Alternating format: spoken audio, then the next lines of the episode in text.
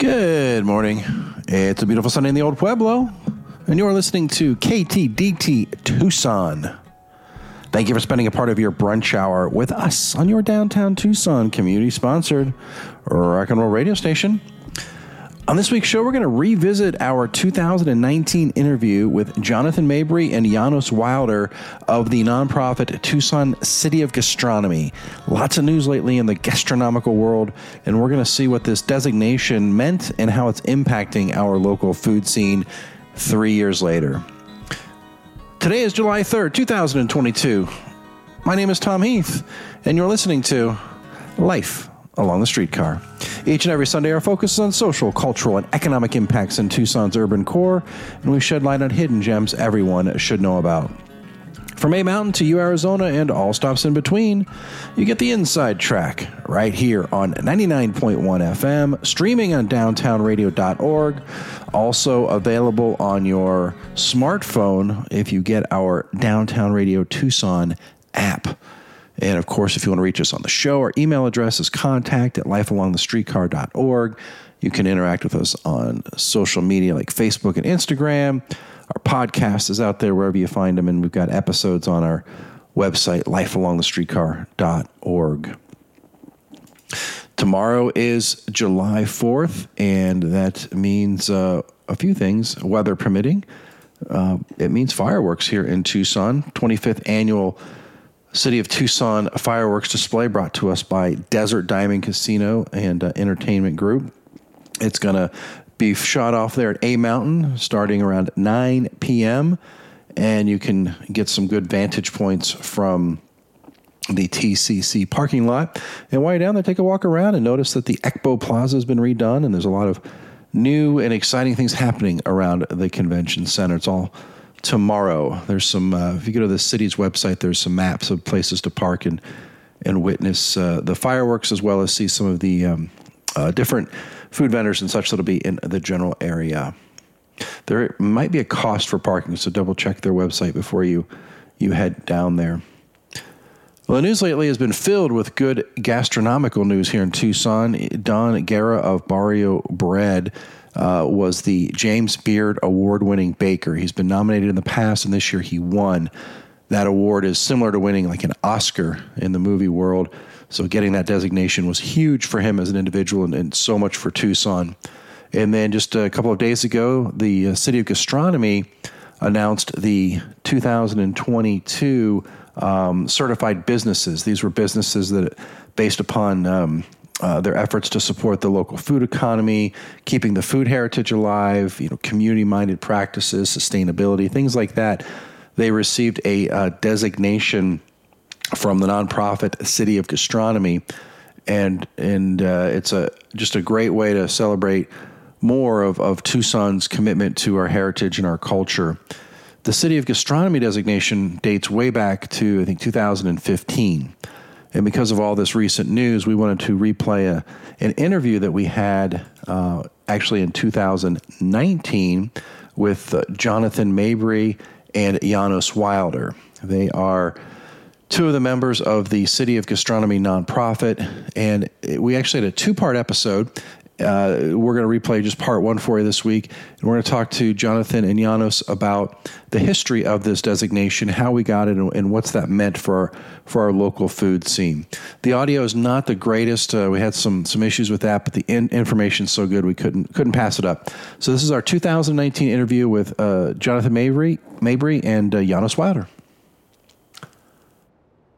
I'm Jonathan Mabry, and I'm the executive director of the nonprofit Tucson City of Gastronomy.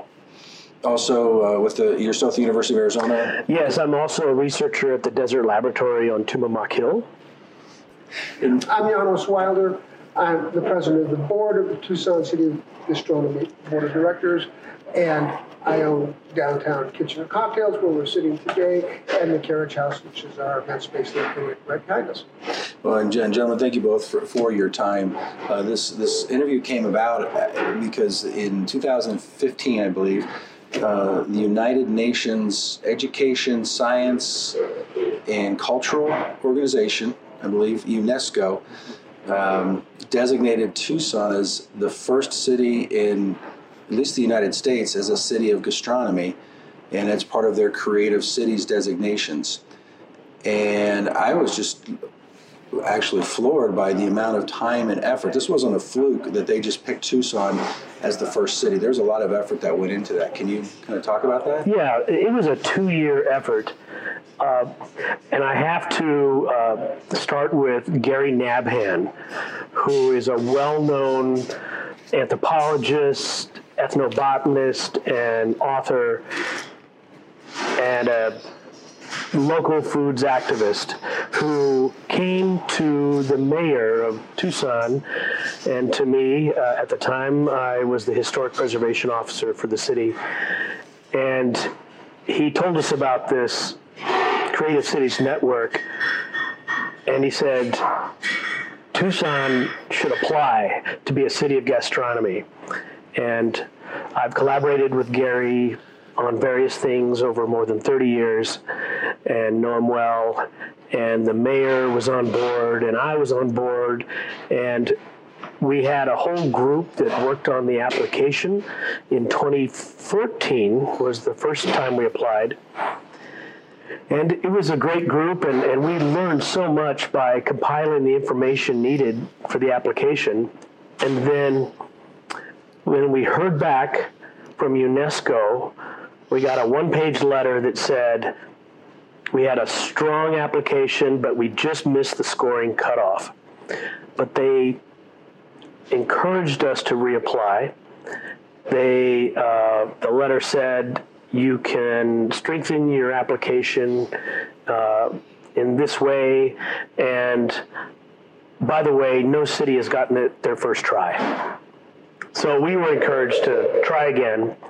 And we thought, oh, we'll just beef up the application that we already had because they already told us how to make it better. But when the new call for applications came out the next year, the questions were completely different, and the format was completely different. But anyway, long story short, we did reapply, and in December of 2015, we got the great news that we received the designation.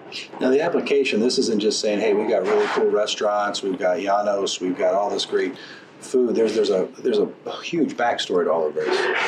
No, UNESCO created this program to recognize cities that are using culture and creativity as strategies for sustainable development. And they're looking for cities, not the biggest, most obvious cities in each of these creative fields, but the up-and-coming cities where this designation can make a difference.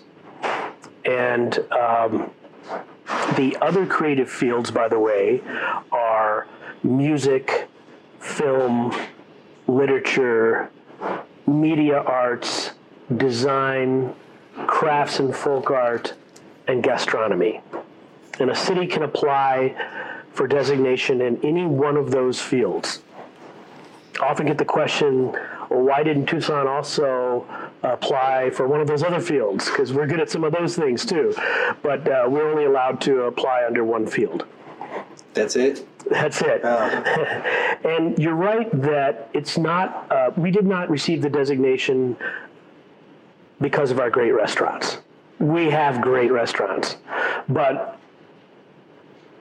the reason we got the designation, I believe, is because of our unparalleled agricultural history in this area. This area has the longest continuous agricultural history in the United States, going back more than 4,000 years.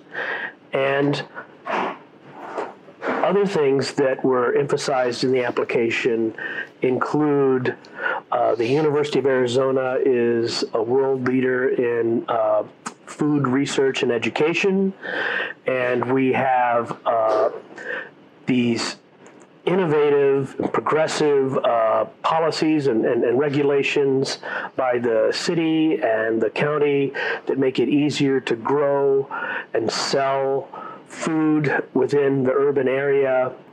And we have all of these food activist organizations that are raising awareness of the issues of food insecurity and food injustice.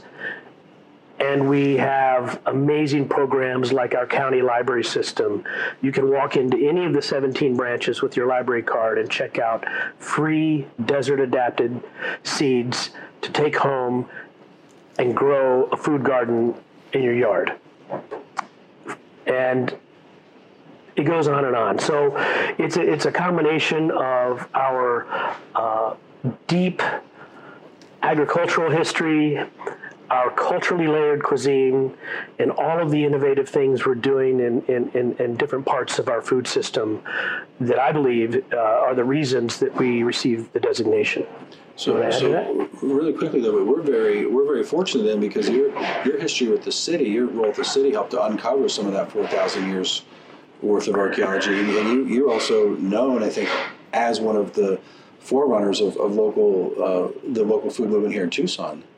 So well, thank you. That actually was part of my career before I got to the city. But yes, I am an archaeologist, and I was involved in some of the investigations that demonstrated Tucson's deep agricultural history. And I was also on the board of the Santa Cruz Valley Heritage Alliance, which was an early leader in the local and heritage foods movement. All right, we're going to be back to the second piece of our 2019 interview with Jonathan Mabry and Janos Wilder in just a moment. But first, I want to remind you that you are listening to Life Along the Streetcar on Downtown Radio, 99.1 FM, and available for streaming on downtownradio.org. This podcast is sponsored by the Mortgage Guidance Group and Nova Home Loans. If you enjoyed this podcast, keep listening or head over to lifealongthestreetcar.org for all of our past episodes, current events, and things to do while visiting Tucson.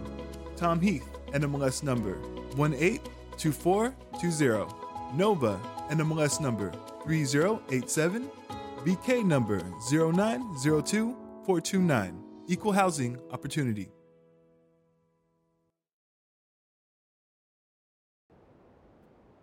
We're going to get back to the second half of our interview with Jonathan Mabry and Janos Wilder about the City of Gastronomy designation, what it means for Tucson. And as a reminder, this interview was first recorded in 2019, and we're almost 3 years later. So keep that in mind as you're listening to some of the information, but the importance of how this designation has transformed Tucson's culinary scene is certainly important. Well, then we have Janos, who has a reputation for his food quality. Your first restaurant was opened in Tucson in 1983. And I remember I looked back and I found an article in the Tucson Citizen. I thought this was a perfect summary for today. This was on October 28th, 1983, so a few days before you opened. And they were asking about your cuisine, and there was a question about whether there was a French influence, and that would be so heavy on the food. And the last phrase of that article was your quote saying, "The food will be prepared in a way that speaks for itself." And that's it. Okay. That seems to have been indicative of your entire career here at Tucson. The food speaks for itself. Well, thanks. I don't remember saying that, but that's a pretty good quote. That's profound. Yes, I'm not sure what it means, though. So we opened our first restaurant here, actually, on Halloween, 3 days after that article came out in 1983, and I had come back from working in France, and we settled here in Tucson. My wife's from Nogales. We've been living in Colorado and then Santa Fe before that. I went to work in Bordeaux and came back, and my first love was French cooking. And but of all the things that I learned working in France, was that the heart and soul of French cuisine was the relationship between the chef and his gardener, or the chef and his bread maker, or the chef and the fisherman. And so it was really about where you got your products that determined what you cooked. And so I was determined at that point to really look into the sourcing of my products. And so we literally did start advertising for gardeners back then before we advertised for staff. And over the, but still I wanted to cook French food, but localize it by using local ingredients. At that point, I didn't even know what were the local ingredients because I'm new to the desert at that point, and I better grow the things I know about because nothing else grows here. And then began to realize the dawning of recognition took some period of time, but over the years I realized the incredible deep and long history of agricultural history, and started using a lot of those products in our cooking, and really developed the flavor profiles that we work with steeped both in agricultural products and the cultural culinary history as well, to create and to determine what the sort of the cultural culinary icons of the region were, and to work with those. So it seems like a natural fit to get involved with the City of Gastronomy, but how did you get, were you pulled in, or did you hear about this and say, hey, let me in? So no, I got asked to, so Jonathan was the primary author of the application. I've known Gary for many, many years as well. And I'm not sure who it was that invited me to participate in the application process, or part of the application. I was part of the application process, and became interested because I soon realized that we were sort of on parallel paths, because that had really become, in many ways, my life work was working with the ingredients from this region and the flavors of the region, and so the things that were in that application and what it meant to be a city of gastronomy, the things that were super important to me. And so then I was invited to be on the board right after it started. I think I might have been on the initial board, and have been on it ever since. And Jonathan was the board president, and has just over the summer become our executive director, and I took on the role of board president. So that leads to, I think, the next part, which is this designation was not just an award. This is an obligation and a responsibility. It's actually led to even, I mean, the application probably seems like the easy part at this point, because it's led to an entire effort to maintain that designation. You just don't get it and hang it on the wall. Well, I want to, there's a couple ways, because yes, we're required, and Jonathan will speak more to the details of that, but we're required to recertify every 4 years or five years. So 4 years. So we're applying for recertification right now. But it's the sort of, it channels the work that we do in a way that doesn't feel like an obligation. It feels more like an honor.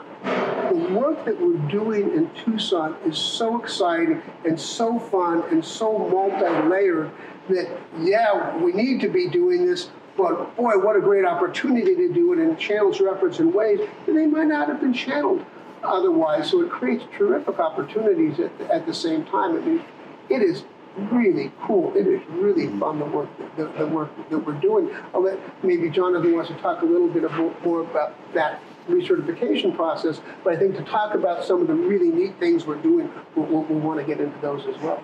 Yeah, so I'm currently working on our year 4 report to tell UNESCO what have we been doing with the designation.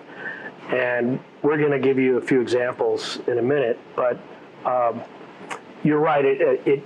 We do have a responsibility to work toward UNESCO's goals for the designation, which include using the designation to support the producers of our food heritage, and also connecting with the other cities in the network to exchange ideas and best practices, exchange knowledge. So we participate in annual conferences of the Creative Cities Network, and in between those conferences, there's several meetings a year of just the cities of gastronomy from around the world getting together.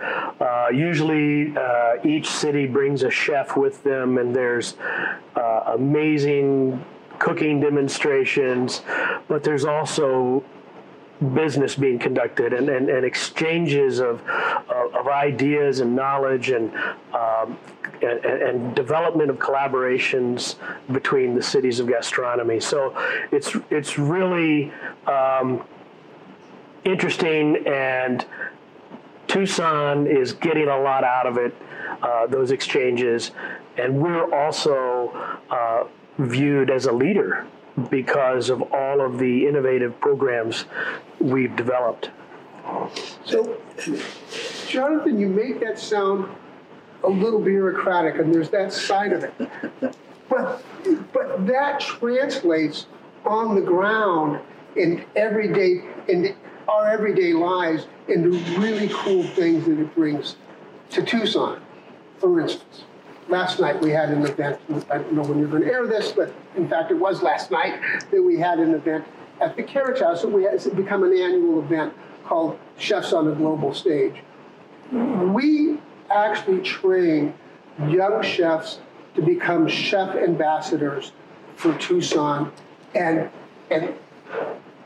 that's kind of a lot of work, because there's a lot of things that need to be, beyond knowing how to cook, there's a lot that goes into becoming an ambassador.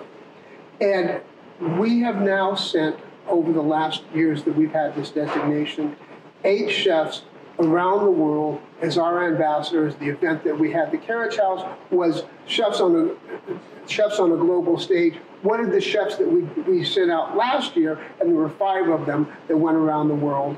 What did they serve? How did they represent us in Tucson? They represented us from a gastronomic and culinary perspective in these cities. They were in Shunde, they were in Macau, they were in Stavanger, Norway, and I'm missing one right now. Belém, Brazil, Parma, Italy, Paris, Dania, Spain. And these are Tucson chefs. These are Tucson chefs. So we're not only importing ideas and importing tourists, which is a huge thing, benefit to Tucson, but we're exporting our cuisine around the world. That is so cool, and the impact on, one, these young chefs who are going around the world and not only taking, but they're bringing back ideas and forming relationships with their peers and colleagues around the world.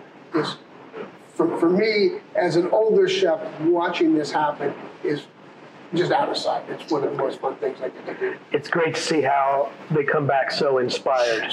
Yeah, it's awesome. And then we bring that back to Tucson. Mm-hmm. Tucson natives, in many cases, are taking so much more of an interest about what the identity, the culinary identity of their hometown is, and portraying that in the menus on their restaurants. I've been doing this my whole life, and we didn't see that for a long time. I felt in some ways that the work that I was doing existed sort of in a vacuum in Tucson. My brethren were doing those sorts of things totally fine, but that has changed because of the designation. It's not because of the work I've done, it's because of that designation, which brings a recognition to who we are and validates who we are from a global perspective. And since 2015, there's been an additional city in the United States that's received the designation?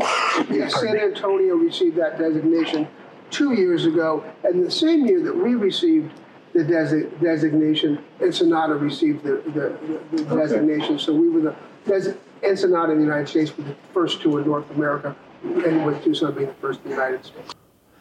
So that was Janos Wilder. He was joined in that interview in 2019 by Jonathan Mabry. They are both of the nonprofit Tucson City of Gastronomy. In 2019, we aired this as a 2-part segment. The segment you just heard here was the first week, and then we moved into the second week, part 2. We focused on the impacts of the designation as it comes to the education of the chefs, the understanding of our history and our culture, and really how it's impacted our economy with food tourism. If you want to hear the second part of that interview, you can head over to our website, lifelongthestreetcar.org, and then just type in gastronomy, and you will find both of those original stories available for you. Well, my name is Tom Heath, and you are listening to Life Along the Streetcar on Downtown Radio 99.1 FM and available for streaming on downtownradio.org. This podcast is sponsored by the Mortgage Guidance Group and Nova Home Loans. If you enjoyed this podcast, keep listening or head over to lifealongthestreetcar.org for all of our past episodes, current events, and things to do while visiting Tucson. Tom Heath, NMLS number 182420. Nova, NMLS number 3087. BK number 0902429. Equal housing opportunity.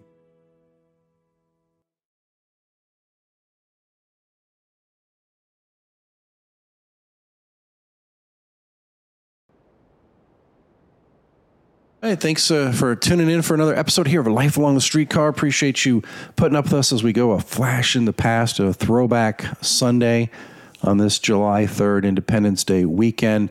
Got to air the story we did back in 2019. I think that's one of the exciting things for me now is we've got almost 5 years in the books. We've got over 200 episodes. This was episode 209. We've talked to 175, 180 people. We've got all this information out there. And as we're seeing it come into play and be more impactful, it's great to go back and talk at the very beginning. Because when we had this interview with Jonathan and Janos, there was no City of Gastronomy designation for Tucson. There were no restaurants available for the certification. They were just kind of launching that. And now we see how it's impacting our local restaurant scene, and they've got all these different components to it. So check out their website, the Tucson City of Gastronomy, and you can stay up to date with all that info. You can also head over to our website if you want to listen to that interview from 2019 or the second part of it as we talked about education, understanding history, and being an ambassador.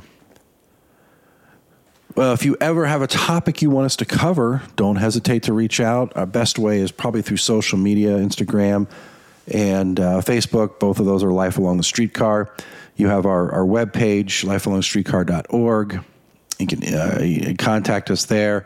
We would love to hear from you. We're going to wrap up today's show about food with a little music from 1967. It's off of a Beach Boys album.